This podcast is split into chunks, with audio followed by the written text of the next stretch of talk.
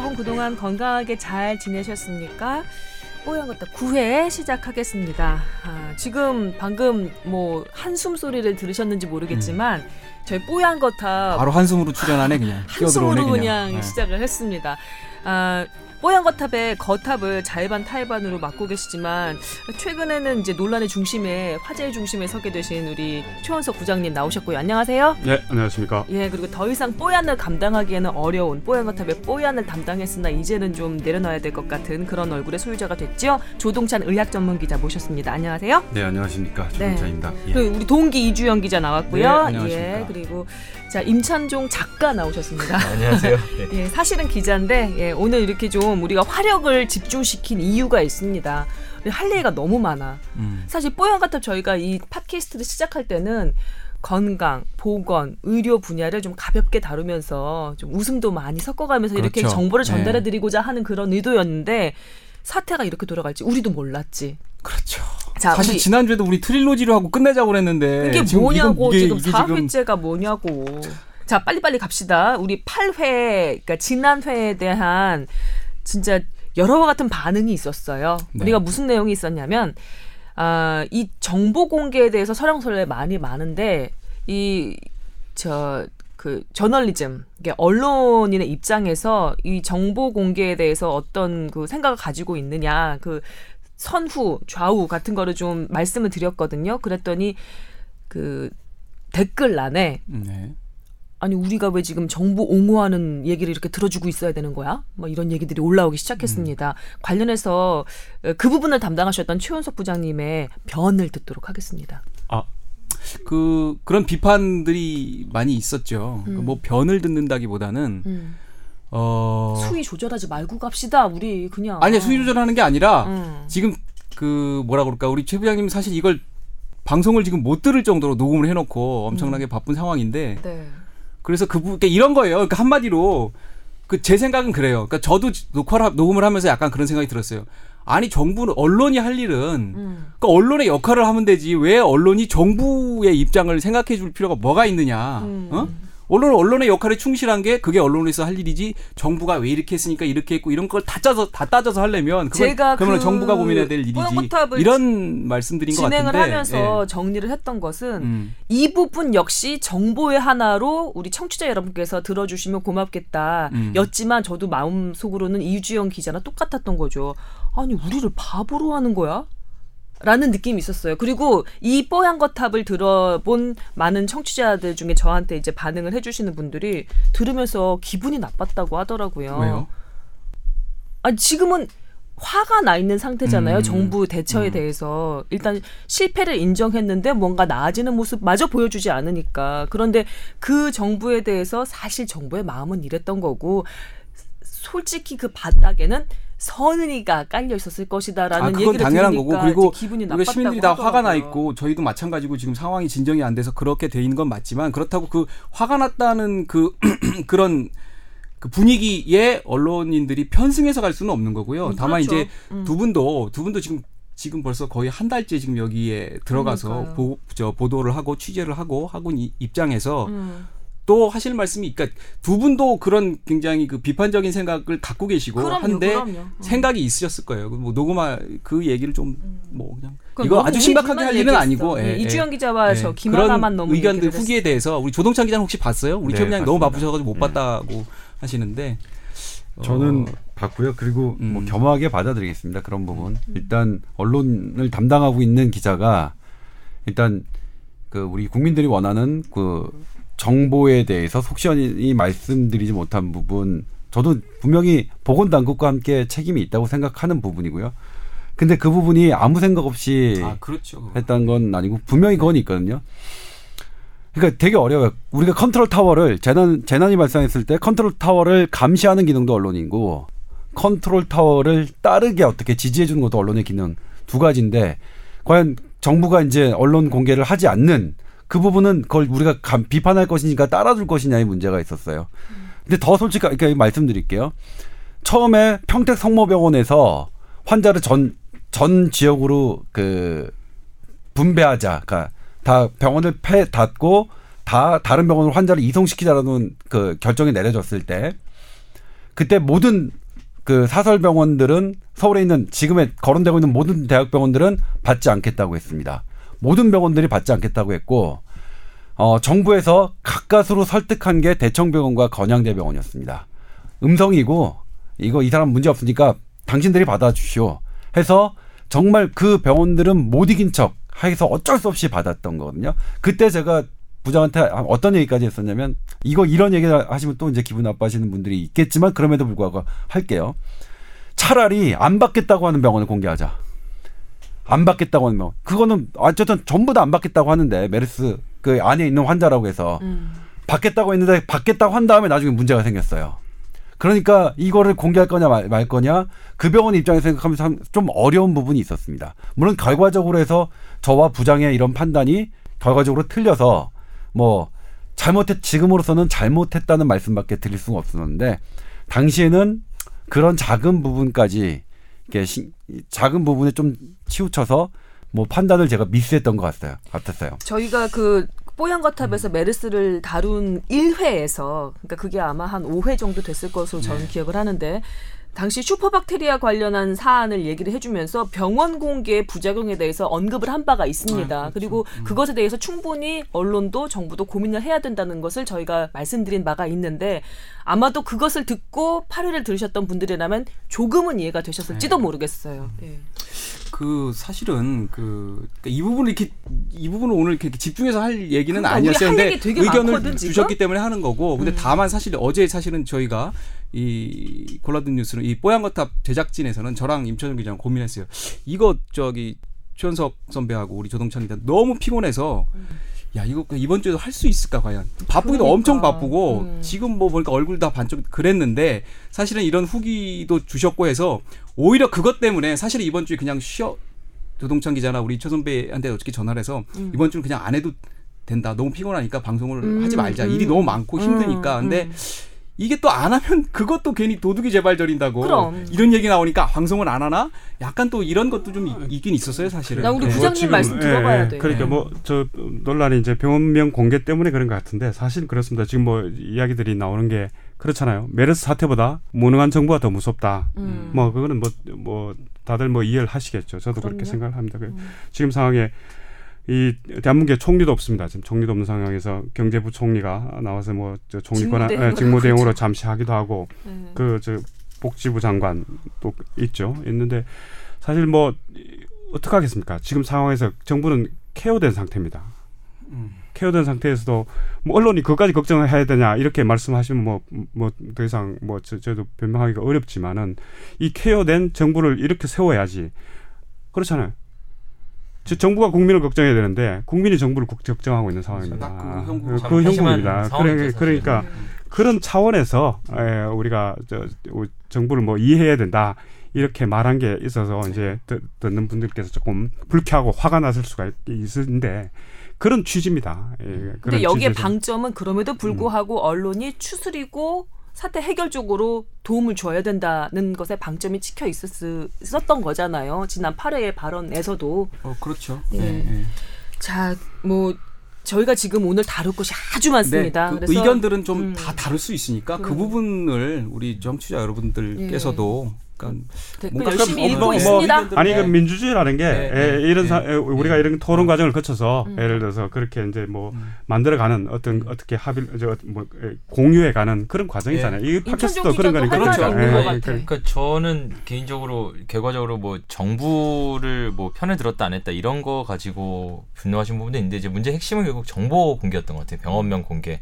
거기서 근데 이제 어떻게 정말 솔직하게 말씀드리면 제 생각인데 이거는 또 보도국의 기자나 또 선배나 후배마다 생각이 다를 수 있는데 어, 저는 개인적으로 정보 공개를 했었으면 어떨까라는 생각을 저도 개인적으로 가지고 있고 네.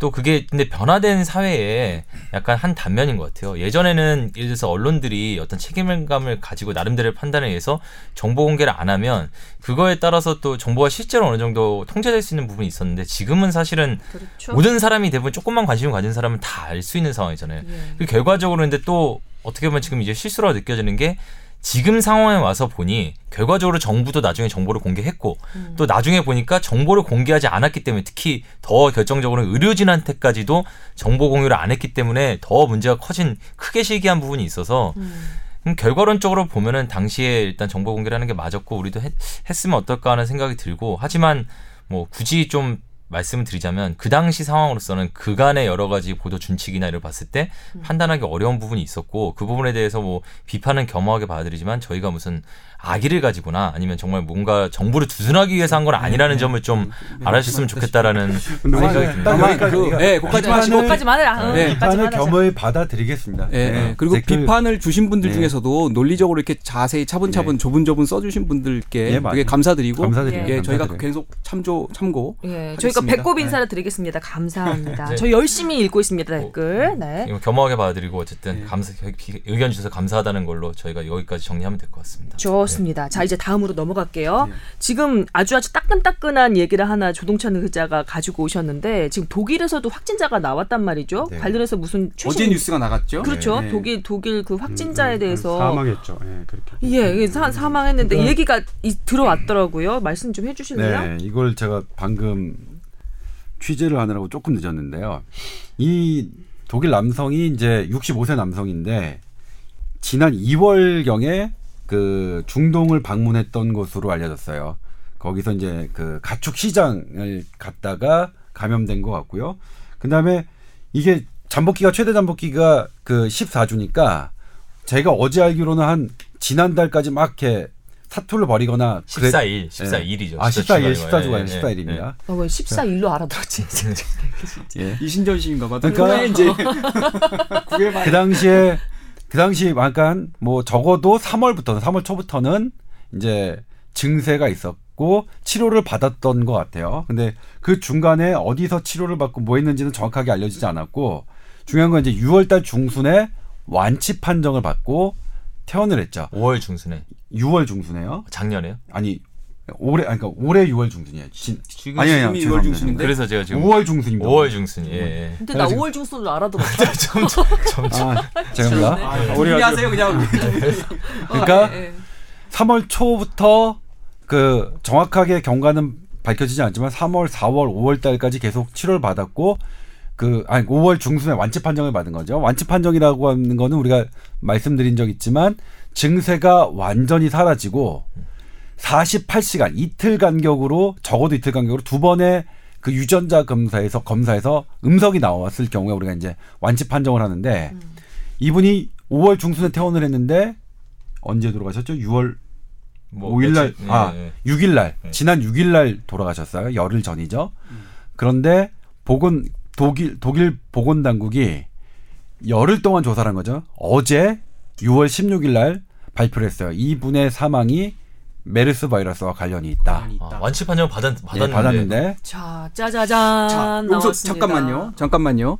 그, 그 유전자 검사라는 거는 우리가 지금 음- 우리 국내에서 하고 있는 음성 양성 판정하는 이거하고 같은 검사입니까? 예, 같은 검사입니다. 근데 저번에 조동찬 기자가 그 어떤 때는 음성이 나오기도 하고 어디서 떼면은 양성이 나오기도 한다고 네. 했잖아요. 네. 이거는 어떤 케이스예요? 일테면 이사 이 독일 환자도 완치 판정을 한다는 건 지금도 네. 우리나라도 마찬가지고 네. 완치 판정을 한다는 건 몸에 곳곳에 그럼 다 해봅니까? 몇 군데서 아니면 특정 부분만 이렇게 해봅니까? 아, 일단 뭐냐면 어, 혈액에 바이러스가 있는 것을 채취해서 만약 유전자 유전자 검사를 하면 제일 좋겠지만 음. 혈액에 바이러스가 퍼질 정도면 서- 환자가 거의 살아남지 아, 못합니다. 못한다. 그러니까 그 정도 케이스는 아주 드물고요. 거의 없습니다. 그러니까 그럼 거의 객담 검사? 예, 거의 객담 검사인데 객담이 어디서 나오느냐가 되게 가래요. 중요한데 그렇지. 그러니까 가래가. 뭐폐저 아래서 예. 나오냐, 뭐 여기 예. 있느냐, 뭐 요- 상기도에 그러니까 있느냐. 재채기 할 때 있잖아요. 애취할 때 나오는 그때도 가래가 나올 수 있는데 애취할 때 나오는 가래에서는 잘 바이러스가 검출이 안 돼요. 음. 그리고 콜록콜록 있잖아요. 그런 기침 이건 하 그러니까 그 하기도라고 하는데 하부기도라고 하는데 이 아래쪽에서 나오는 그 기침을 할 때 깊은 기침을 할 때 나오는 가래 가래에서 이게 메르스 바이러스가 잘 검출이 네. 되거든요. 왜 그러느냐는 잘 몰라요. 음. 근데 이제 설명을 요 상기도 그러니까 상기도에서는 세포 안에 주로 있고 세포 바깥으로 터져 나올 때는 저 밑에 들어갔을 때 터져 나오나 보다 이렇게 설명을 하는 거예요. 있다는 거. 왜 그런지는 모르지만 그럼 독일 환자 같은 경우는 계속해서 상기도에서 뽑은 객담 검사만 했던 거예요? 아니 이제 뭐 그러니까 그럴 수도 다른 거예요. 완치가 됐다고 하니까. 어떤 걸 기준으로 근데 이제 이거. 뭐냐면 그건 너무 어려운 질문 같아요. 네. 일단 아니 뭐 증세가 씨가 뭐 독일에서 검사를 어떻게 했는지 어떻게 정확하게 그러니까 알겠어요. 국내의 경우에는 뭐냐면- 그 완치 판 그러니까 국내의 예. 경우라도 완치 판정을 어떻게 하느냐. 콜록콜록하는 기침 아래서 메르스 바이러스가 싱싱한 메르스 바이러스를 채취할 수 있는 상태가 되면 증 증상이 없을 수가 없겠죠. 음. 그러니까 뭐냐면 왜 증상 그러니까 뭐냐면 증상이 사라졌다는 것 and 그다음에 음성 검사 이 두 개가 and라는 거예요. 그러니까 만약 계속 콜록콜록 하는 기침이 있으면서 그러니까 음. 성이 나오기는 되게 어려운 거예요. 그러니까 증상이 완, 완전히 사라지는 게 먼저 확인되고 그다음에 기침을 시키는 거죠. 그래서 두 번의 그 음성이 한 거거든요. 근데 이 그러면 확률은 완치. 그러면 예, 완치 판정. 우리나라도 마찬가지고. 예, 마찬가지죠. 그러면 완치 판정한다. 이 확률을 벗어난 예는 없어요, 사실은. 어. 현재까지는 없었거든요. 근데 이- 독일 독일 이거는. 독일이잖아요. 그럼 독일 어떻게 판단해야 되느냐? 요것 때문에 제가 지금 시간이 걸린 거예요. 누구랑 통화하신 거예요? 이제 서울대 서울대병원 감염내과 오명동 교수님입니다. 음. 그러니까 뭐 네. 잘 아시겠지만 음. 현재 서울대병원에서 어, 환자를 메르스- 직접 치료하고 네, 계시고, 메르스 환자를. 예, 네. 메르스 환자를 치료하고 계시고, 어쨌든 바이러스 감염내과 네. 바이러스 분야에서는 감염내과 그 카테고리에선 권위가 예, 어, 최고 권위자이시니까요. 그분 얘기가 예. 뭐라고 말씀하셨냐면 일단 바이러스가 완 그렇게 완전히 사라진 다음에 다시 재활성화되는 바이러스가 다시 몸에 막 아. 번지는 아. 그런 경우는 없다. 없다. 아. 여지가 그러니까 없다는 거 뭐냐면 보고된 어, 적 안심이야. 없고. 예. 너무 그럼- 안심돼요. 그럼 정말로 바이러스가 없어지면은 검사가 재활성- 잘못됐다는 이야기네 아, 결국. 예. 아니 근데 뭐냐면 무엇이냐? 그럼 왜그 사람이 네. 사망했느냐? 어떻게 왜 도- 독일 보건당국은 메르스로. 때문에 사망했다고 밝혔느냐? 그건 뭐냐면 바이러스가 완전히 사라진 다음에도 우리 몸은 계속 그 후유증이죠 일종의 아. 바이러스에 대한 반응이 진행된대요. 음. 그러니까 항체 반응을 말하는 예. 건가요? 그렇죠. 항원항체 반응일 수도 있고 음. 오명동 교수님이 그 쓰신 term은 단어는 fibrosis예요. 섬유화라는 거예요. 음. 그러니까 우리 굳어- 상처가 나면 건가? 음. 어. 사- 뭐 이게 뭐냐면 어떻게 칼에 배, 칼에 손을 베면 거기가 처음에 피가 막, 막 하다가 나중에 흉터가 지잖아요. 네. 음. 흉터가 지는 건 뭐냐면 아래쪽에 섬유화가 돼서 끌어 당기기 때문에 흉터가 남, 남는 거거든요. 그러니까 그거는 애당초 상처와는 별개 우리 몸의 반응인 거죠. 상처에 어떤 대한, 그러니까- 상처에 대한 네. 결과적으로 그런 바이러스가 사라지긴 사라졌는데 전 전쟁의 후유증으로 죽었다 그렇죠. 이런 이야기. 그러니까 바이러스- 폐섬유화인 예, 거예요? 예. 그럼 호흡 곤란이었겠네. 그렇죠. 음. 그렇기 때문에 폐섬유화. 이거는 음. 다른 독감이나 다른 호흡기 바이러스도 일반적으로 있는 하- 현상이라서 아? 많이 나타나는 건 하지만 그렇게 그래요. 폐섬유화 반응은 바이러스가 완전히 사라지고 난 다음에도 일어나는 폐섬유화 반응은 있는 얘기 때문에 음. 일단 독일 보건당국이 왜 그런지에 대해서는 밝히지 않았고 세계보건기구가 이것에 대해서 디테일하게 언급하지는 않았지만 지금까지 팩트를 가지고 추론해 볼 때 이게 가장 과학적이다. 그리고 뭐냐면 그와 접촉했던 그가 사망할 때 접촉했던 200명을 전수 조사했는데 200명이 하나도 감염자가 나타나지 않았거든요. 오케이. 그러니까 이 이이 현재 아직 부분밖에 안 들어오는 사실이지만 네, 제한된 요, 정보 예, 내에서는 제한된 정보 내지만 그렇게 판단할 수밖에 제한된 없다. 정보 아. 내에서 판단할 때 가장 과학적인 건 그러니까 바이러스 후유증인 거죠 일종의. 아, 그러면 그러니까 그렇다면 그게 꼭 메르스일 필요는 없는 거잖아요. 네, 그렇죠. 일반적인 현상인 거잖아요. 네. 그러니까 메르스와 결과적으로 메르스와 연관이 된 거긴 그렇죠. 하지만 예. 그게 꼭 메르스가 아니라 다른 뭐 현상 그렇죠. 바이러스. 근데 독일에서는 왜 그게 메르스와 관련이 있다고 보- 그러니까 뭐냐면? 메르스 바이러스 네. 후유증이니까. 후유증이면 네. 이 사망에 영향을 끼쳤다고 발표할. 수밖에 없겠죠. 그러니까 첫째 보면 검사가 잘못됐을 가능성이 있는데 그 검사 잘, 그 바이러스, 바이러스 잔존하고 있는데도 검사가 잘못됐을 가능성이 있잖아요. 근데 네. 주변에 접촉한 사람 들 200명을 조사를 해보니 네. 전부 음성이 나오고 이 사람도 음성이 두 번 나왔다는 것은 네. 검사가 잘못됐을 가능성은 낮다. 네. 결국 그런데 그러면 바이러스가 몸에는 없는 거다. 네. 없는 건데 그 이제 말했듯이 약간 전쟁의 후유증으로 이제 그렇죠. 사망한 거다. 이런 결론이 된다는 거죠. 그죠? 네. 그러면은 우리나라에서 완치 판정 받으신 분들도 그런 일을 겪을 수도 있는 아, 거예요. 그러니까 그 부분에 대한 주의가 필요하다는 거예요. 그러니까 오케이. 뭐냐면 음. 그분들이 다른 사람을 전염할 게 확인된 게 아니라 그분들이 앞으로 살아가면서도 그런 바이러스 후유증을 겪을 수가 있기 음. 때문에 그럼 독일 그, 그 양반은 나이가 몇, 몇 살? 65세 입니다. 65세가 무슨 네, 다른 네. 다른 병들이 좀 병이 있으면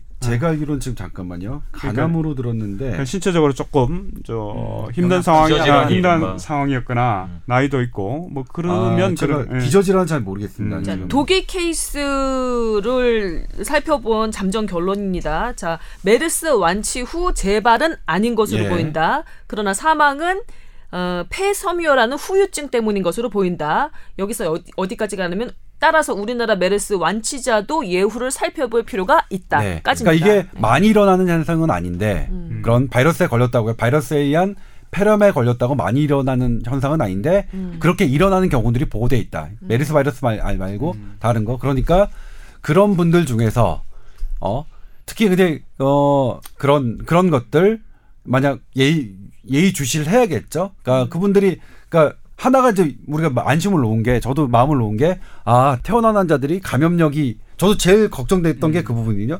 태어난 환자들 그러면 이 감염시킬 수 있는 가능성이. 생긴 건가 했더니 그렇게 보지는 않는다. 그러니까 지금 그런 예는 없대요. 현재 그 증상이 없고 두 번의 48시간 간격으로 두 번의 검사를 했을 때 다른 사람을 재감염시킨 예는 현재 없습니다. 우리가 음. 한 1,200건이 넘었죠.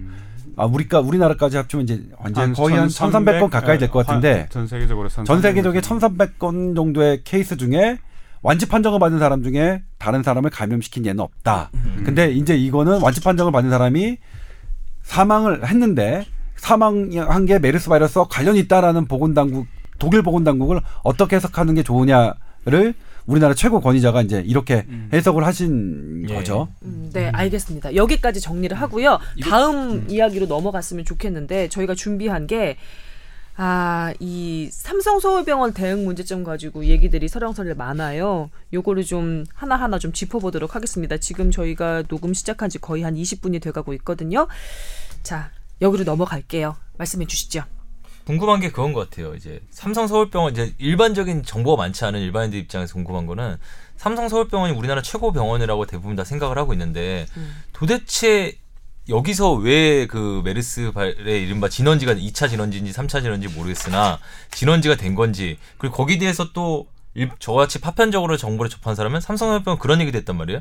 우리가 뚫린 게 아니라 국가가 뚫린 거다. 그렇지. 그 그게 도대체 무슨 얘기인지 그래서 정말 삼성병원은 아무 잘못이 없는데 국가 때문에 그렇게 된 건지 아니면 삼성병원도 뭔가 좀 잘못한 건지 그게 일단 좀 궁금해요. 저희가 뭐 두 번째 메르스 두 번째였던가요? 잠깐 그 얘기를 했죠. 우리 조동찬 기자가 삼성병원 응급실이 그 이 방역 커튼도 네. 잘돼 있고 구획 엄청 잘돼 우리나라에서. 최고로 방역에 관한 제대로 잘 돼 있는 시설이다. 그래서 여기가 뚫려서 더 충격적이고 심지어는 무슨 바이러스 바이러스가 뭐 소독약을 조하나 보다 뭐 이런 얘기까지 우리가 가설까지 뭐 웃으면서 나오고. 했는데 했는데. 참그 무섭던 자 사람들이 약간 많이 미안해지긴 궁금해하죠. 그리고 이게 뭐 삼성병원에서 좀 잦아드는가 했더니 이게 뭐 또 잦아들지가 않고 지금도 뭐 하여튼 온고잉하고 뭐 있는 구멍이 또 있었다고 뭐 자, 이런 얘기도 나오고. 삼성병원 관련한 팩트를 네 가지만 정리하고서는 저기 조동찬 기자한테 마이크를 넘길게요. 자, 첫 번째 환자가 평택에서 이송돼 왔는데 네. 이첫 번째 환자는 삼성병원이 제대로 건사를 했습니다. 그래서 2차 감염자가 발생하지 않았어요.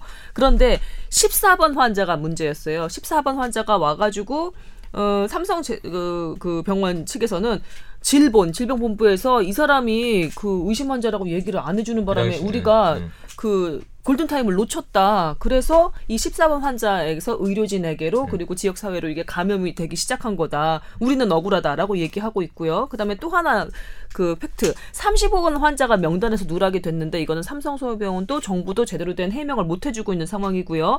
그리고 또 하나 격리 대상자를 산정을 하는데 이 집계를 정부 따로 삼성서울병원 따로 하고 있습니다. 그래서 요것도 한번 짚어봐야 될 팩트인 것 같아요. 그러니까 근데 이 모든 거를 지금 조동찬 기자가 한 번에 머리에서 쭈쭈쭉 나올 만큼 지금 메모리가 돼 있어요. 네, 지금, 지금 말씀하신 건 다 뭐 대답할 수 메모리는 있습니다. 돼 있는데 머리는 속은 뒤죽박죽이에요. 우리가 하나하나 물어봐야지. 기본적으로 그러니까 아니, 지금 하지 말고 하나하나 합시다. 사실. 뭐 그 메르스 환자도 문제지만 지금 우리 SBS 의학 전문 기자의 정신 상태도 조금 문제입니다. 그러니까 하나하나 네. 좀 그럼 여쭤볼게요. 일단 삼성병원이 그 국회에서 말한 근거가 그런 것 같아요. 삼성 서울병원이 뚫린 게 아니라 국가가 뚫렸다라고 어떻게 보면은 아무나 할 수 없는 얘기를 무슨 그런 국가에게 책임을 돌리는 게 아무나 할 수 있는 얘기는 아닌데 그런 말을 국회에서 했단 말이에요. 근데 그게 증거가 아마 지금 말했던 팩트 중에 하나가 14번 환자 음- 의심 환자 응급실 왔을 때 사전에 그 사람이 의심 환자라고 아무도 삼성병원에 통보를 안 했다. 그래서 이제 추가 환자가 발생했다는데 그 얘기는 일단 맞는 얘기죠. 네, 그 얘기는 맞습니다. 음. 네. 그러면은 근데 이제 궁금한 점 중에 하나가 그건 14번 환자가 어쨌든 그래서 아까 말했던 35번 환자라는 게 그 14번 환자 옆에 있었던 옆병상을 돌봤던 의사인데 그 사람이 나온 것까지는 이제 알겠어요. 그래서 근데 그 이후에도 보면 지금 나오는 얘기가 응급실 이송 요원이 뚫렸다. 뭐 이런 얘기가 나오는데 뭐 그리고 또 그 외에 또또 의사 환자가 또 발생했잖아요. 또 의료진 환자가 또그 의료진 환- 그 의료진 환자가 이제 그 의심 증상이 나타난 이후에도 심지어 진료를 했다라는 보도까지 있었고 이런 보도들은 사실인가요? 이렇다면 삼성병원이 또 책임이 일정 부분 져야 되는 부분인 것 같습니다. 일정 부분이 아니라 삼성병원의 책임을 삼성병원이 책임을 피할 수는 없죠. 삼성병원에 대해서 국민들이 실망하는 이유가 분명히 있, 그러니까 삼성병원이 갖고 있습니다. 그러니까 지- 문제가 제일 큰 문제가 뭐예요? 조은찬 기자가 보기에는 어 일단 삼성병원 그러니까 송재훈 원장님 감염내과의 대가시죠. 근데 정말 제가 이렇게 말씀드리면 정말 죄송합니다만 대가신 건 분명한데 메르스 바이러스를 에 대해서 조금 겸손하지 못하셨던 것 같아요. 과신하셨나 예. 보다. 그러니까 지금 메르스 바이러스는 세계 보건기구도 조차도 저희가 눈이 사실 저희 SBS만 그럽니다. 세계 보건기구가 사실은 큰 소리 칠 입장이 아니라는 거는 우리만 보도하고 다른 타사는 전부 다 세계 보건기구가 바이블인 양, 성경인 양 이렇게 하고 있지만 받아다 쓰고 있죠. 예. 근데 세계 보건기구도 조차도 틀렸고요. 그리고 삼성병원 송재원 원장님도 그 부분에 대해서 그러니까 예, 알려진 반경 범위를 훨씬 더 특정 병원의 특정한 상- 환경에서는 훨씬 벗어날 수 있다는 것에 대해서 가능성을 너무 간과하신 것 같아요. 그게 삼성병원의 패착의 저는 첫 번째 순위라고 생각하고요. 거기서 비롯돼요. 모든 게 이제 가볍게 생각했다, 예, 가볍게 생각하고 너무. 이 사람은 안 걸렸겠지, 이 사람은 안 걸리겠지. 거기서 전부 다 감염 대상자에 누락된 거고, 근데 누락된 사람들 중에서 감염자가 나오고 그 감염자들이 봤더니 증상 있을 때 환자도 받고 증상 있을 때 어떤 조합원의 그 여러 명이 모이는 곳에 갔고 이런 일들이 벌어진 거죠. 근데 그래서 일본 환자는 그렇게 잘 처리하고 질본에서 그, 그, 그 사실은 검사도 발견, 안, 그 환자를 그러니까 발견한 게 발견한 게. 삼성병원이에요. 네, 맞습니다. 그때 그러니까 처음에 안 밝히던 예. 그 바로 병원이. 예, 삼성병원 같은 경우에는 너무 과신했나 봐. 우리가 일본 환자를 잘했으니까 아, 정말 저- 잘했겠지, 예, 뭐 이런 그렇죠. 최초로 그러니까 아무도 알려주지 않았는데 음. 아니면 삼성병원이 진단하지 않았으면 그분이 일본 환자가 한 달, 두 달 더 돌아다닐 수도 엄청난 있었거든요. 사태가 더 벌어질 수 있어요. 근데 분명히 그 성과는 있는데 저는 뭐냐면 음. 정말 하, 삼성병원에 죄송하긴 함- 합니다만 음. 전 일본 환자가 완벽하게 차단한 진단한 것까지 좋았지만 방역막이 안 뚫린 건 일본 환자 운이 운이라고 생각해요. 아. 저는 결코 14번 환자 운이 두 번 통하지는 않는다. 첫 번째 환자에서 안 뚫린 건 저는 개인적으로 운이라고 생각합니다. 삼성 서울병원 사태가 조금 심각해지는 양상인 건데 지금 속보들이 들어오는데 네. 방사선사가 한 명이 지금 오늘 아침에 의료진 한 명이 추가 확진이 됐다고 그러는데 방사선사라고 그러나요? 네. 어, 그리고 이게 삼성병원 상황이 조금 시, 조금 심각하게 번지는 것 같습니다. 그죠? 여기 대해서 또 궁금한 게 그러니까 결과적으로 뭐 이제 데- 디테일한 팩트는 청취자 여러분들이 어떻게 판단하실지 모르겠는데 결과적으로 어쨌든 삼성병원이 처음엔 잘했는데 나중엔 뚫린 거 아니에요 어쨌든. 네. 그뭐 나중에는 결국 그 사과 기자회견까지 했잖아요. 네. 처음에는 뭐 국가가 뚫린 건지 우리가 뚫린 거 아닌가 하다가 나중에 병원장이 말해서 뭐 잘못을 인정한다 사과까지 했잖아요 근데 문제는 더 궁금한 거는 지금 뭐 서울시랑 경부에서 하는 얘기가 상성병원은 사실상 자기들이 자체적으로 다 조치를 했지 상당 기간 동안 네. 국가나 지자체가 뭘 하겠다고 하면 그걸 차단했다 이런 식으로 지금 말을 하고 있다면 특히 서울시가 그렇게 얘기를 하고 있죠. 에다가 어. 플러스 정부가 저희 보건부에서 이렇게 얘기하고 있습니다. 6월 12일 이후에 삼성 서울병원 같은 경우는 별도의 민관 합동 대책본부를 세워서 운영하고 있다라고 얘기하고 있대요. 네. 그러니까 뭐 긴급 그 사실 어제 뭐 이원머니에서 김범주 기자도 얘기를 했는데 그 무슨 긴급 대응의 즉각 대응반인가 그거가 이미 6월달 6월 최근에 투입한 거 아니에요? 즉각 대응하는 팀도 삼성병원에. 그러니까 사실은 사람들이 궁금한 게 도대체 삼성병원이 뭐 얼마나 대단하길래 다른 병원들은 뭐 이렇게 저 잘 모르니까 모르요 다른 병원들은 국가의 통제와 국가가 하라는 대로 하는데 삼성병원들은 자체적으로 지들이 하겠다고 하는데 이렇게 다 뚫리고서 사과하는 거냐 이런 거를 잘 모- 저같이 잘 모르는 사람들이 의심을 갖고 있단 말이에요. 명단도 자체 집계하고. 어. 그러니까 이런 부분들이 사실인지 그리고 이게 정말 잘못을 한 건지. 각도를 다르게 말할 기회를 드려야 될 것 같아 지금. 아니 저는. 말씀하세요. 감독을 사실 다르게 약간, 봐서. 약간 그 어. 조동차 씨한 사람을 놓고 이네 명이 집중적으로 뭘 공격하는 것 아니, 느낌이 사실 그런- 불쌍하다 조동찬 그런. 건 아니고 보면 앞에서 보는데 삼성의 아이고. 태도라 할 그럴까? 삼성 서울병원이 정부를 보는 음. 삼성 서울병원이 질병관리본부를 보는 시각은 어때요? 그거 보면 거기에서 단초를 찾을 일단 있을까? 먼저 대답할게요. 음. 일단 그래도 삼성 삼성 서울병원이 있습니다. 그리고 보건당국이 있습니다. 그럼 보건당국과 삼성 서울병원 어디가 어디가 위죠? 뭐 보통 사람 생각 갑은 보건당국이라고 당연히. 보건당국이죠. 컨트롤 타워. 그리고 우리가 강제권을 국민에게 어떤 강제권을 행사하는 것 누가 갖고 있죠? 정부가 정부가 갖고 있죠. 삼성 서울병원 안 갖고 있어요. 그러니까 삼성 서울병원도 뭐냐면 강남구 삼성 거기가 어디죠? 일원동이죠. 네.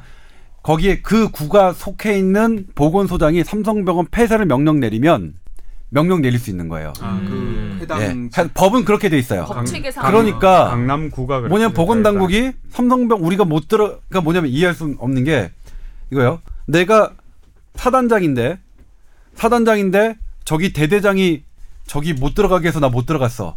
라는 건 말이 안 되죠. 말도 안 되는 변명이라는 거죠. 말도 안 돼. 얘기는 지금. 일단 어. 보건당국 삼성병원 잘못은 뭐 에라이. 뚫렸죠. 뚫렸는데 거기다가 보건당국 책임자가 그렇게 얘기하는 건 어불성설이 말도 안 되죠. 한마디로 좀 면피 면피용 그렇죠. 약간, 예. 아니 강제권을 갖고 있고 모든 거에 컨트롤 있고 삼성병원 문 닫게 할 수 있고 심지어는 어. 하나 할수 있는 권한을 갖고 있는 법적으로 그런 권한이 있는 단체가 삼성병원을 못 들어가 해서 우리 못했다. 말이 안 되죠. 그건 말이 안 되고요. 근데 어, 근데 왜 이제 그럼에도 불구하고 이제 삼성병원 자체로 왜 하려고 했었느냐 보면 왜 정부는 그냥 맡겼느냐 그들이 권한이 없어서 맡긴 게 아니라 어, 지금 우리가 정말로 얼마만큼의 이 방역에 힘쓰고 역학조사를 하고 할 수 있는 인원이 정말로 충분하냐? 그렇지 않아요. 삼성병원 터지기 전부터 평택 성모병원서부터 문제 많았습니다. 왜냐면 제가 지난번에 말씀드렸지만 어, 국립중앙의료원에 있는 제 취재진 뭐라고 했냐면 두가 역학 그 역학을 담당하는 축이 두 개가 있다. 하나가 질병관리본부에 있는 축, 하나가 각 보건소가 있는 축. 그건 지자체죠. 서울시, 뭐 성남시 이렇게 있는 건데 지자체에 있는 역학 담당관이 전혀 돕질 않는다. 어 이거 영향 뭐야 되는 지금이 지금 보- 질병관리본부 일이, 일이다라고 나몰라라 할 때냐? 어 이렇게 했어요. 근데 지금 뭐 제가 지난번에 서울시 얘기도 했지만 서울시 박원순 원- 그 시- 원장이는 시장님께서 마치 보건당국이 아닌 양 발표를 하- 하셨어요. 근데 아니라는 거죠. 보건소의 수장이에요. 서울시의 보건소의 수장. 우리가 얘기했던 보건당국의 한 수장이에요. 그러니까 거기서 치열하게 내부 내부적으로 싸워야 할 하나의 보건당국이지 나는 보건당국이 양 해서 보건당국 이렇게 잘못했다 말하실 입장이 아니라는 거죠. 보건소는 지자체 소관이에요. 네, 지자체 소관입니다. 어. 예? 지금도 엇박자예요. 지금도 지자체 지자체의 질병- 보건당국과 질병관리 보건복지부가 담, 담당하는 그 그 중앙정부의 저기와 지금도 엇박자거든요. 둘 사이에 법적인 뭐 상하관계라고 위계가 하면 뭐하고? 위계는 어떻게 되는 거예요? 그냥 없는 거예요? 그냥 네, 특별한 통등한 어- 거예요? 예, 예. 지금 아니, 뭐냐면 어떻게 그래? 아니 그 보건소는 뭐냐면 1차 1차적인 어. 1차적인 게 뭐냐면 만약 제가 살고 있는 뭐 성북구다. 성북구 보건소는 성북구청에 보고하고 성북구청은 서울시에 보고하게 돼 있습니다. 잠깐만요. 자, 질본이랑 보건소로 이 two track으로 가고 있다고 그랬잖아요. 방역의 그 네. 일들이 그 두 two track 모두 다 보건복지부 산하 아닌가요? 아닙니다. 지자체가 따로 있다는 거예요. 아이고. 근데 그것도 또 문제가 있는 게 저는 여기 여기 약간 다른 시간인데 강남구 산하잖아요. 어쨌든. 네. 근데 강남구청장과 서울시장의 관계는 지금 거의 최악이라는 게 그렇죠. 거의 모두 다 알고 있죠. 그리고 당이 다- 심지어 다르니까. 박원순 음. 시장이 주재하는 거의 모든 회의에 강남구청장이 지금 참석하지 않고 있다고 또 제가 이거 어디서 봤냐면 강남구 의원이 물론 이 사람은 또 야당 소속이에요. 이 사람 그 사람이 자기 페이스북에 계속 올리고 있더라고요. 강남구 구청장이 강, 서울시장이 주재하는 관련 회의에 전혀 참석하지 않고 있다고 그 사람 주장에 좀 확인 안 해봤어요. 근데 제 말은 그러니까 일반적으로 또 말씀하셨던 그런 또 문제가 있는 게 보건당 박원순 시장과 중앙정부 사이의 갈등도 있지만 또 그 구청장과 박원순 시장 사이의 갈등도 지금 있어 보인다는 거죠. 뭐 있는지는 모르겠어요. 그리고 평상시에는 갈등이 계속 있어 왔고. 그러니까 사실은 그러니까 이게 뭔가 누구 한 사람이 뭐 이렇게 그 서울시장이 그 강남구청장한테 지시를 하고 이렇게 이렇게 조치를 취하라고 네. 할 입장이 아니다. 지금 이런 아니- 이야기. 그, 그런 거죠. 거죠. 그 네. 상황에서 이게 네.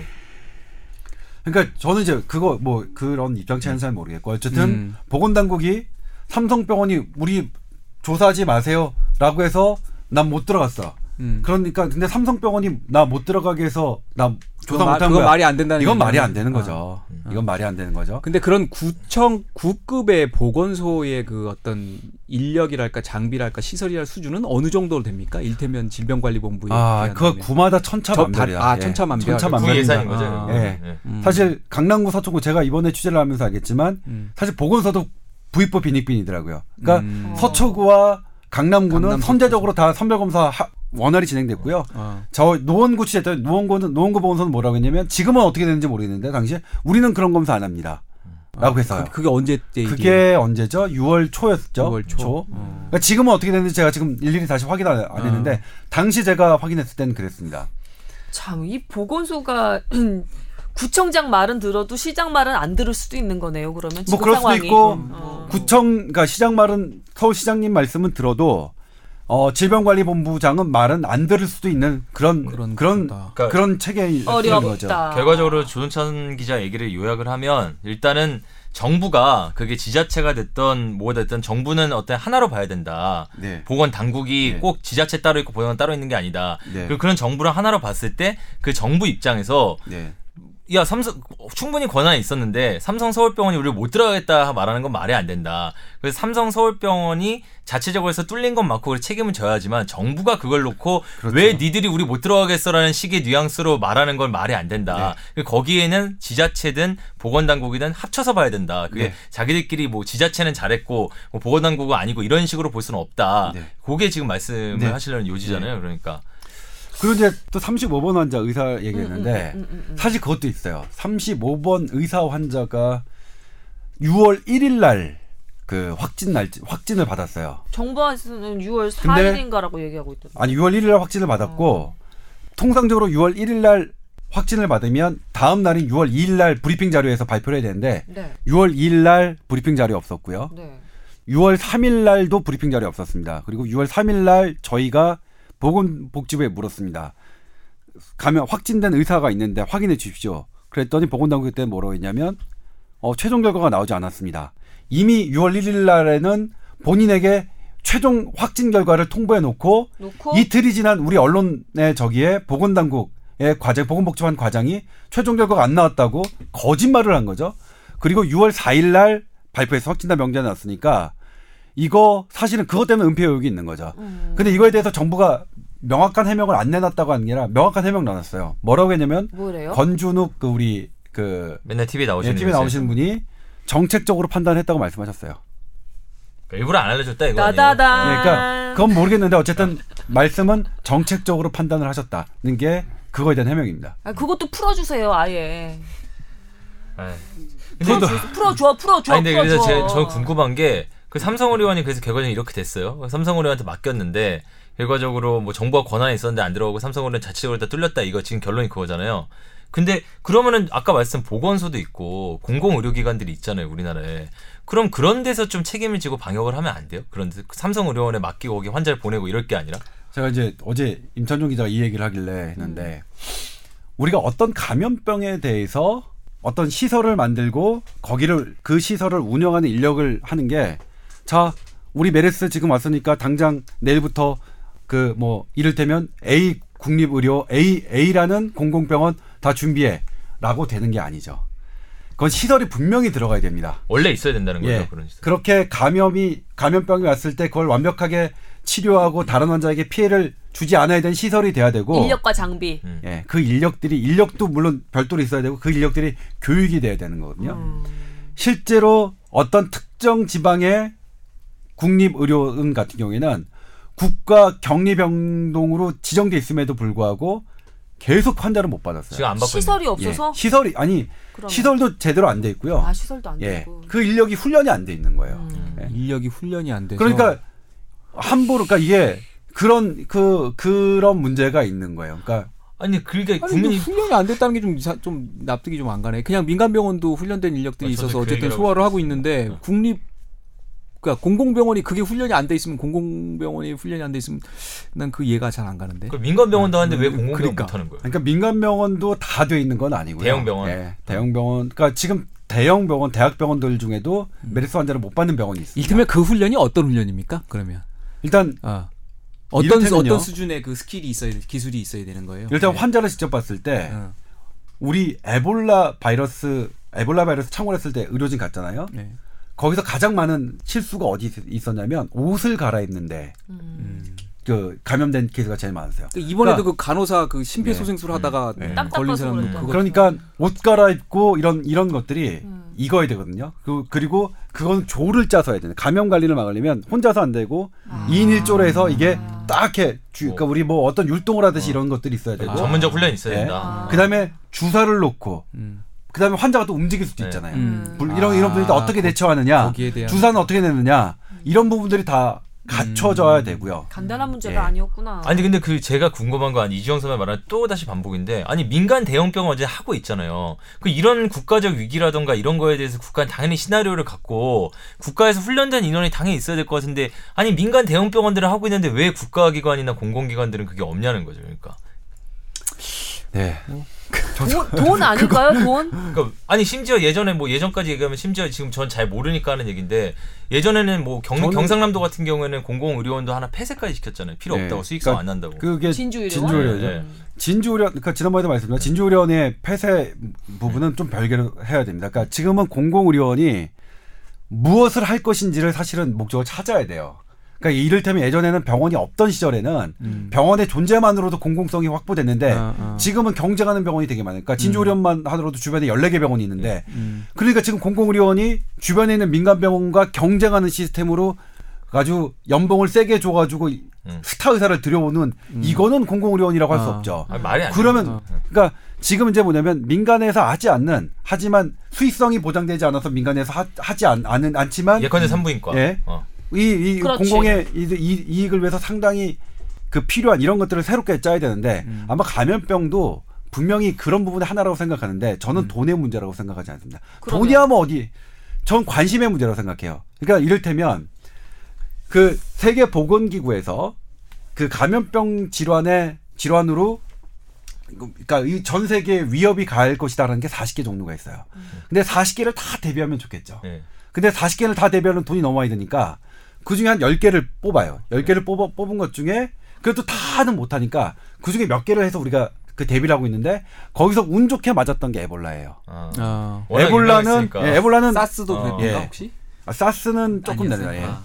근데 메르스는 여기에 빠져 있었거든요. 그렇죠. 근데 그걸 학자들에게 물어요. 아, 그럼 다음 거를 좀 예측해서 우리가 다 할 수는 없으니 다 할 수는 없으니 그걸 예측해서 그 좀 해서 그런 걸 대비하는 게 어떻겠냐 물었더니 그거는 거북이 시키는 게 똑같대요. 거북이 시키나 전문가를 시키나 똑같은 확률이랍니다. 음. 모른다는 거예요. 그 40개 중에 뭐가 어떤 터질지. 게 터질지는 정말 지구상의 최고의 바이러스 전문가들도 모른다는 거예요. 그냥 제 그냥 느낌인데요. 어, 구미 서구 유럽 쪽으로 전파될 가능성이 높은 건 연구하고 그게 아니라 아프리카나 저기 남부 뭐 이런 저기 인도 같은 데서 창궐할 수 있을 것 같은 것은 연구 대상에서 빼고 뭐 이런 거 아닌가요? 혹시? 아니 그것도 뭐 지금은 이제 뭐냐면 비행기가 2003년 사스 때 이게 그때부터 이제 감염병의 이런 전파 경로가 바뀌었는데 비행기로 왔다 갔다 하는 사람이 늘어나면서 그것도 의미가 없어졌구나. 예 의미가 없어졌습니다. 사실 뭐냐면 메르스 같은 경우에도 중동 지역이면 유럽과 훨씬 더 교류가 많은 데인데 유럽보다 의외로 지금 우리나라에서 터진 거거든요. 음. 하긴 그러네. 예. 근데 그러면 지금 좀 전에 조동찬 기자가 이 공공 의료 부분에 대한 투자가 없는 게 이게 돈의 문제가 아니라 관심의 문제라고 네. 했는데 그러니까 그 우리가- 누구의 누구의 관심입니까? 그러면 그러니까 시민의 결국- 관심, 정부의 관심, 결국- 모두의 관심인가요? 거기에 해당되는 그러니까 지금 뭐냐면 음.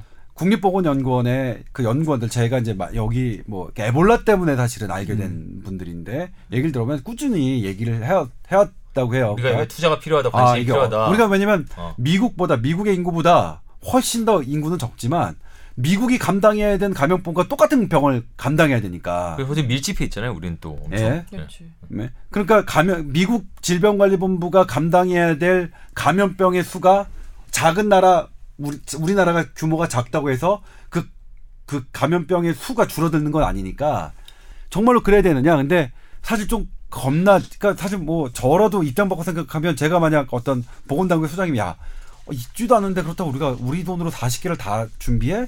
에이, 그건 좀 이렇게 생각할 수 있을 것 같은데 우선순위가 밀리는 거죠. 네, 문제는 우리가 이제 그러, 그렇기 때문에 이 메르스에 아주 큰 코를 지금 다치고 있는 거죠. 물론 이- 이게 얼마나 큰 코가 될지 지나고 나보면 정말로 큰 코였냐 아니었느냐는 좀 다시 그 평가해 볼 여지가 남아 있긴 하지만 그런 부분이죠. 우리가 감염병에 대해서 세계적으로 도는 감, 감염병에 대해서 우리가 얼마나 관심을 갖고 얼마나 여기에 투자할 생각이 있느냐의 문제인 것 같아요. 그러니까 그거 그걸 하려면 관심을 하려면 뭐 관련해서 인력도 뭐 이렇게 좀 교육을 시키고 그 설비도 마련을 해놓고 그거 사실은 다 돈이잖아요. 근데 지금 그 돈을 다 투자를 못 할 거면 애초에 처음에 딱 환자가 발생을 했을 때 완벽하게 막으면 될 거 아니에요. 거기서 막았으면 될 거 아니에요. 아, 그럼 너무 너무 되돌이 도돌이표 같은 얘기를 했나? 그러니까 그왜 제가 아까 그 질문 드렸냐면 사람들이 그 의사 사실 저 솔직히 말씀드리면은 요번 사태에 있어서. 의사 전문가 집단에 대한 신뢰도도 상당히 일반 국민이 떨어진 것 같아요. 근데 그 배경에는 뭐가 있냐면은 지금 방금 드린 거랑 마찬 약간 맥이 닿는 얘기인데 결과적으로 돈 되는 거, 잘 팔리는 거 이런 것들에는 우리가 굉장히 많이 투자를 하고 의사도 많이 길러냈지만 음. 정말 중요하지만 돈 안 되고 가, 가끔 한 번씩 오는 이런 거에 대비한 의료 시스템 우리나라 엉망 아니었냐. 아니 근데 그게 그나마 우리나라가 잘 하고 있다가 사실은 지금 방향이 지금 얘- 임찬종 네. 기자가 얘기하는 그런 의료 민영화의 방향으로 사실은 지난 정권부터인가 이렇게 방향이 슬슬 이렇게 가고 있는 거죠 사실. 그러니까 그런 거에 대한 의구심이 있다는 거죠 일반 네. 국민들은. 네. 그러니까 오히려 영국처럼 무료 사회주의하는 100% 공공의료 기관 뭐 100% 이렇게 나오는 나라들은 사실은 의료 서비스 수준 자체는 굉장히 떨어져가지고 거기 또 문제점 많잖아요. 네, 근데 그렇죠. 우리는 그 아주 비판 여러 가지 비판이 있었음에도 불구하고 하여튼 그 의료보험제도 건강보험제도 해가지고 절묘하게 맞춰 왔는데 근데 그것 때문에도 또 의사들도 불만이 굉장히 많죠, 많았고 뭐뭐 그랬는데. 그런 것들이 지금 뭐 사실 터지고 있고 그게 뭐 의료 민영 민영화 쪽으로 삐져서 나오기도 하다가 뭐 이렇게 가고 있는 그러니까 돈 되는 상황인 의료 것 같아요. 의료 사업을 시스템 전체가. 사우디에 팔라고 대통령이 갔었잖아요. 지금 뭐 네. 아무 소리 못하게 생긴 상황이 돼버렸잖아요. 무슨 네. 상황이 돼버렸지? 돈 일단 되는 팔았나 근데 그거? 얘기만 꺼냈겠지 뭐 계약이나 됐겠어요. 그런 지금 국민들의 어떤 의사 집단이나 의료 시스템에 대해서 결국 돈 되는 거에만 투자하고 뭐 이런 진짜 중요한 부분이나 공공적인 부분을 안 한다는 비판에 대해서 어떻게 생각하세요? 자, 이거 팩트 하나만 말씀드리고 갈게요. 어, 돈 되는 임상의학을 장려하고 예방의학을 경시하고 있다는 지적을 어, 이제 뭐 하고 많이들 하고 많이들 있는데 해주셨죠. 보건 분야가 보건복지부 예산의 4%에 불과하지만 예산을 깎을 일이 생기면 언제나 보건 분야의 예산을 깎자고 1순위로 꼽고 있답니다. 상황은 이렇답니다. 이거 약간 들으면서 괜히 이 자기 음, 좀 찔리는 게 기자들도 어떻게 보면 어 미디어도 이거 사람들 관심 있는 기사만 좀 쓸라 그러고 중요한 일인데 이거 알아야 되는데 이거 안 본다는 이유로 외면하고 기사 안 쓰고 반성해야 될. 것 같아 진짜 사실은 사실 좀 찔려 비싼 맥락인 것 같아 이거 조 물론 의사 어- 집단을 비- 비판하지만 조 선배는 어떻게 생각하세요?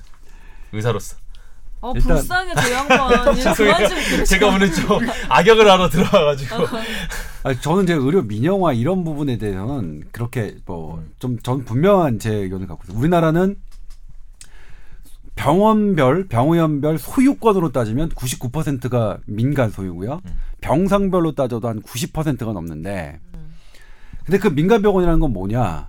정부가 일체 투자를 안 했습니다. 음. 그러니까, 그러니까 영국 같은 경우에도 영국 그랬지만 영국 자기가 내 돈 주고 병원을 세운 그런 병원들이 있거든요. 거기는 정부가 일체 간섭을 못 해요.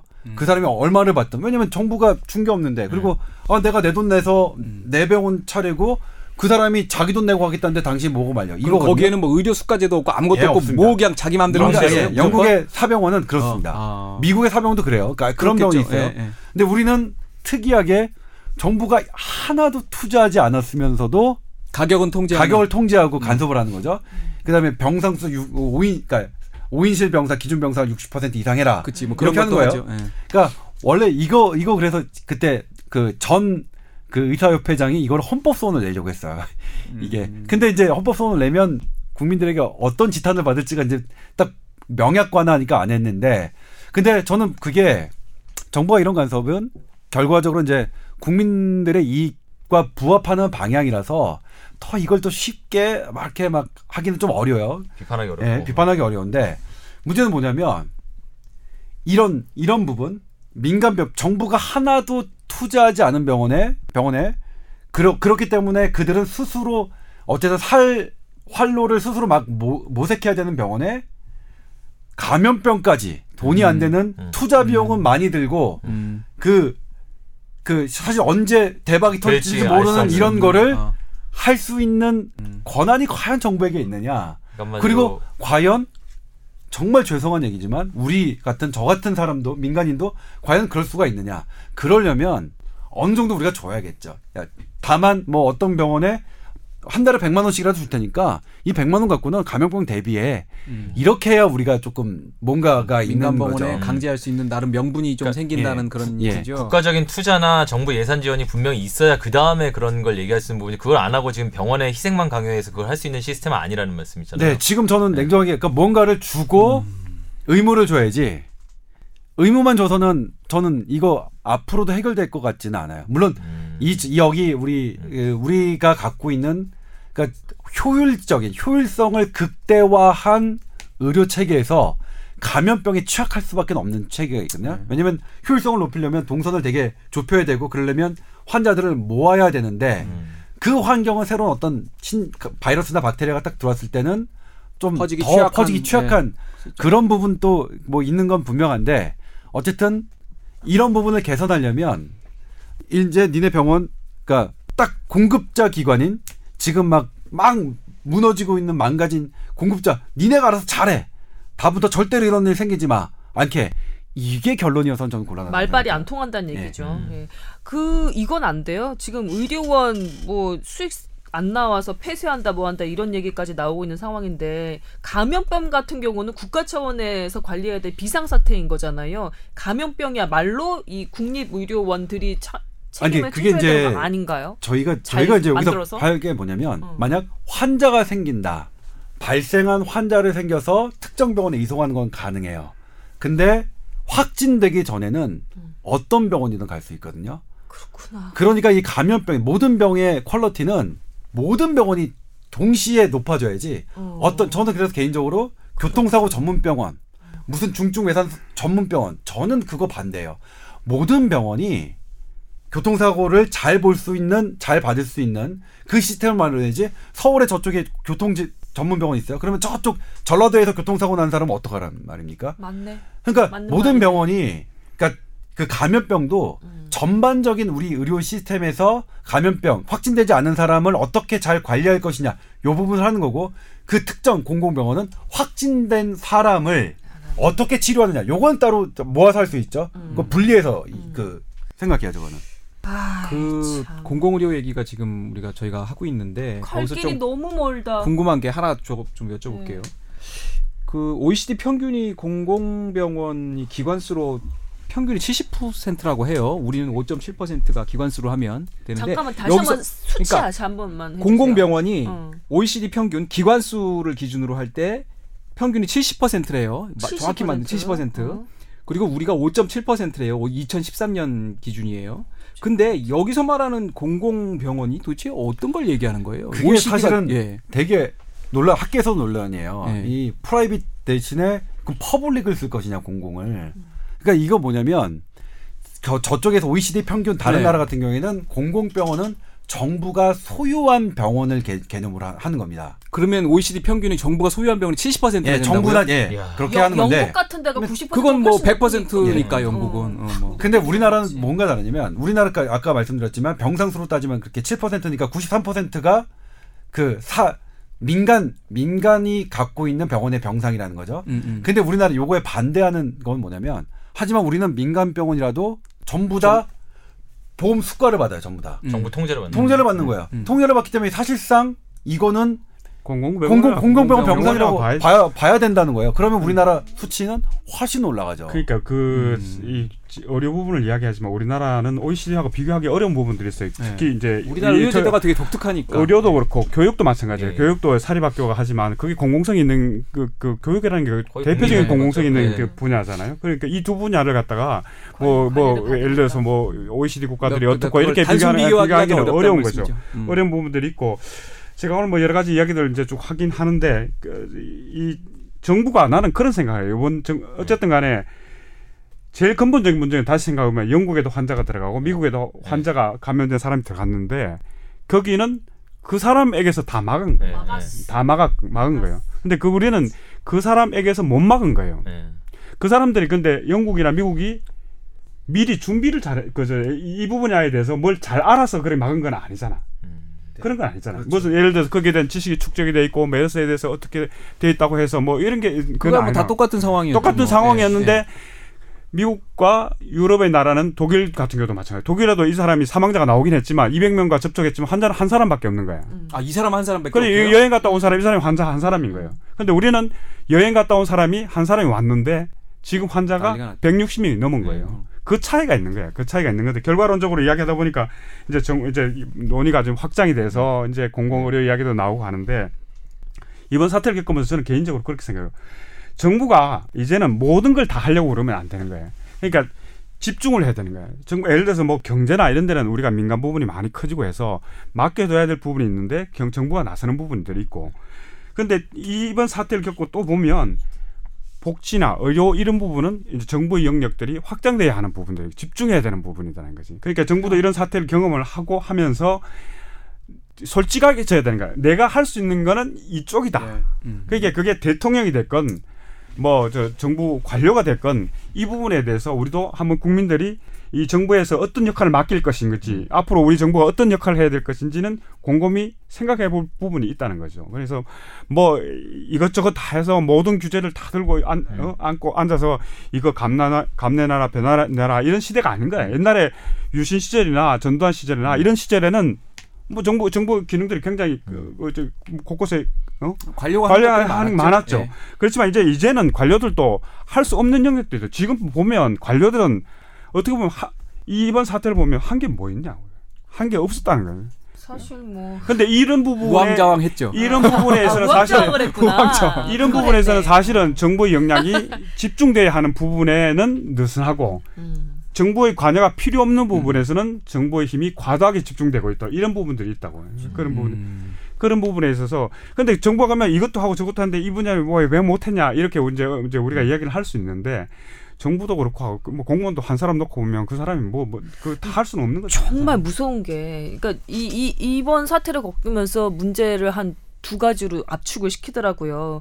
이 위험성의 문제, 메르스의 위험성의 문제. 그러니까 메르스 자체의 병에 대한 건 이제 추후 계속해서 연구를 해서 밝혀 나갈 문제인 것 같고 진짜 집중해야 되는 거는 대처 방식, 방역 실패 요- 요거라는 거죠. 만약에 이게 에볼라였으면 어쩔 뻔했어. 10% 조금 넘어가는 사망률이 아니라 진짜 엄청나게 더 큰 사망률이 나타나는 전염병이면 어쩔 뻔했느냐고요. 예. 자, 근데 뭐 이제 거의 마무리해야 될 시간인 것그 같아요. 어디 봅시다 시간. 어메? 그러면 독일이나 뭐 이렇게 이걸 잘 막은 우리가 사스를 막듯이 그때는 그러면 거기 거쳐서 왔어요. 그럼 초기에서 그럼 어디서 막아야 돼? 일단은 공항에서 뭐 이런 거 하잖아요. 이런 거 공항은 사실 거의 뚫린다고 예, 봐야 돼요. 공항에서 어. 막기는 좀 어렵죠. 어려워요. 그러니까 이를테면 열 검사 정도로 할수 있죠. 우리나라 10번 저기서 환자가 뭐. 어. 중국에 갔어도 공항은 다 못 막았거든요. 음. 우리나라가 음. 알려준 다음에 다음에 병원에서만 막았던 음. 거니까 음. 사실 지금 공항 공항에 음. 발열 검사기로 어떤 감염병 환자를 디텍트한다 검사 그건 사실상 뭐 하나만 더 인지를 빨리 하는 게. 제일 중요한 하나, 거군요. 하나만 어쨌든. 물어봅시다. 난이 14번 환자가 진짜 본인도 잠을 못 이룰 것 같아. 너무 미안하고 그래서 14번 환자. 예. 완전 슈퍼 전파자가 돼버렸잖아요. 근데 삼성 서울병원에서 14번 환자 처리하는 걸 두고 질본에서 안 알려줘가지고 우리가 못했잖아. 시간을 음, 네. 음, 이렇게 제대로 처리할 시간을 못 벌었잖아라고 지금 억울해하고 있다는 거예요. 네. 근데 관련해서 그 빈센트 병원인가 좀 처리를 잘했다고 칭찬받는 SNS 상에서 처리를 잘했다고 이제 칭찬받는 병원의 간호사라고 주장하는 분이 이렇게 얘기하고 있습니다. 우리도 그 의심 환자가 왔지만 이 비슷한 그 증세를 보이는 의심 환자가 왔지만 질본에서 연락 못 받았다. 우리가 스스로 정보를 캐서 당신 어디서 왔느냐 이렇게 해가지고 결국 그 자체를 확, 확인을 해서 그 다음에 추후 이 사람을 제대로 이제 바, 그 전파하는 걸 막아서 슈퍼 전파자가 되는 걸 막았다라고 그럼 얘기를 하고 있더라고. 질병관리본부는 몰랐던 거예요? 몰랐던 거지. 그러니까 얘기를 안 한 거 아니에요? 그게 이제 14번 환자는 뭐냐면 음. 평택 성모병원에서 같이 그, 그 병동에 있었 8층에 있던 환자인데 첫 번째 환자가 같은 네. 병동에 음. 있었죠. 근데 여, 우리가 여섯 번째 환자가 나타나기 전까지는 2미터 음. 한 시간 그, 그, 아, 그, WHO. 그 그, 예. 아, 세계보건기구의 같은 병실, 예. 예, 같은 이런 병실. 그, WHO 예, 같은 거라고. 그러면서 그- 그러면서 그 다른 예, 병, 병실에 그렇죠. 있던 사람들이 다 이제 전국 방방곡곡으로 이제 흩어지기 시작한 거죠. 그래서 이제 직접 음. 뭐 이렇게 격리 시설 감시자가 아니라 뭐 자유롭게 가, 갔던 음. 사람들인데 갑자기 그게 6번 환자가 등장하면서 제로 베이스에서 생각한 게 이제 5월 28일인데 근데 그럼에도 불구하고 그는 저기였었거든요. 어쨌든 어쨌든 그 판정이 난 게 이제 6번 환자가 5월 24일인가 그래요. 제로 베이스는 5월 28일이지만 5월 24일 날부터 어쨌든 그 사람에게 통보됐겠죠. 너 어쨌든 자택 격리하고 뭐 하면서 좀 하지 말아라 그랬는데 그것도 뭐냐면 자 그때도 어떤 지침이었냐 자택 격리자가 자기가 아플 거 아니에요. 그 사람들 메르스에서 아픈데 그렇다고 계속 집에만 있을 수 없잖아요. 그 지침이 없었어요 그때는. 음. 참. 자택 격리자가 아플 때 어떻게 해야 되느냐 음. 지침이 없어서 그건 당연히 집 근처에 있는 병원으로 평택 굿모닝 가겠지. 병원 갔죠. 아. 그래서 거기에 네 명 환자가 생겼죠. 아. 그리고 시외버스 타고 거기서 이제 너무 상태가 심각하니까 큰 병원 가라 했고요. 큰, 큰 병원 가, 가서 시외버스 타고 음. 삼성서울병원 갔고 삼성서울병원에서는 이 14번 환자를 예 처음에 결핵 환자인 줄 알았대요. 그러니까 너무 양, 양상 이상해서 그래서 결핵 그러니까 일단 결핵 어, 결핵도 근데 공기 전파가 그러니까. 되게 심한 거라서 따로 이제 별도의 그 감염이 잘 되는 영역에서 최소한의 동선을 했는데 그러니까 어찌 보면 14번 환자를 1번 환자보다 더 주의 깊게 봤을 것 같아요. 예? 결핵 환자로 의심했다면. 근데 그럼에도 불구하고 뚫린 거죠. 뚫린 거죠. 그러니까 메르스는 뭐냐면 애당초 중동에서 생각했던 것과 그게 너무나 허술해 허술한 허술한 바이블 허술한 게 규정이 사실 세계보건기구가 했었고 그 규정을 우리가 좀 과도하게 믿었던 그리고 삼성병원도 그 부분이 예, 어쨌든 잘못된 부분이 아닌가 싶어요. 물론 그 이후에 여러 좀 더 여러 가지 실수가 여러 있었지만 실수 있었지만 가장 큰 원인은 그 부분 우리가 너무 겸손하지 못했다 하는 부분인 것 같아요. 시간이 벌써 됐는데요. 이게 사실 얘기가 더 길어지면 팟캐스트라는 그 매체 속성상 더 늘리고 하고 그래야 되는데 지금 만약에 청취자 여러분께서 이 최원석 부장과 조동찬 기자의 그 얼굴을 본다면 더 어떻게 하라고 얘기하지 못할 만큼 사람들이 참 안 됐습니다 지금. 우리 정리해야 돼요. 네, 우리. 네. 다음 이게 그리고 다음 다음번에 주에 뭐 다음 주에도 또 또 다른 걸 할 수 있을까 그것도 걱정돼요 사실은. 뭐 이, 이러다가 이게 도대체 그러게. 진정이 될까 싶을 정도로 걱정되네. 두분 말씀 잘 들었고요. 이주영 기자 수고하셨고 임찬종 기자 와가지고 정리 잘해주는 바람에 더 얘기가 쏙쏙 잘 들어왔던 것 같아요. 고마워요. 다음에 또 와. 또 와. 내가 좋아요. 예. 자 여기까지 하고 우리 마감하도록 하겠습니다. 오늘은 박수도 못 치고 끝내겠네. 다음 주에 건강하게 다시 만나요. 네, 수고하셨습니다. 네.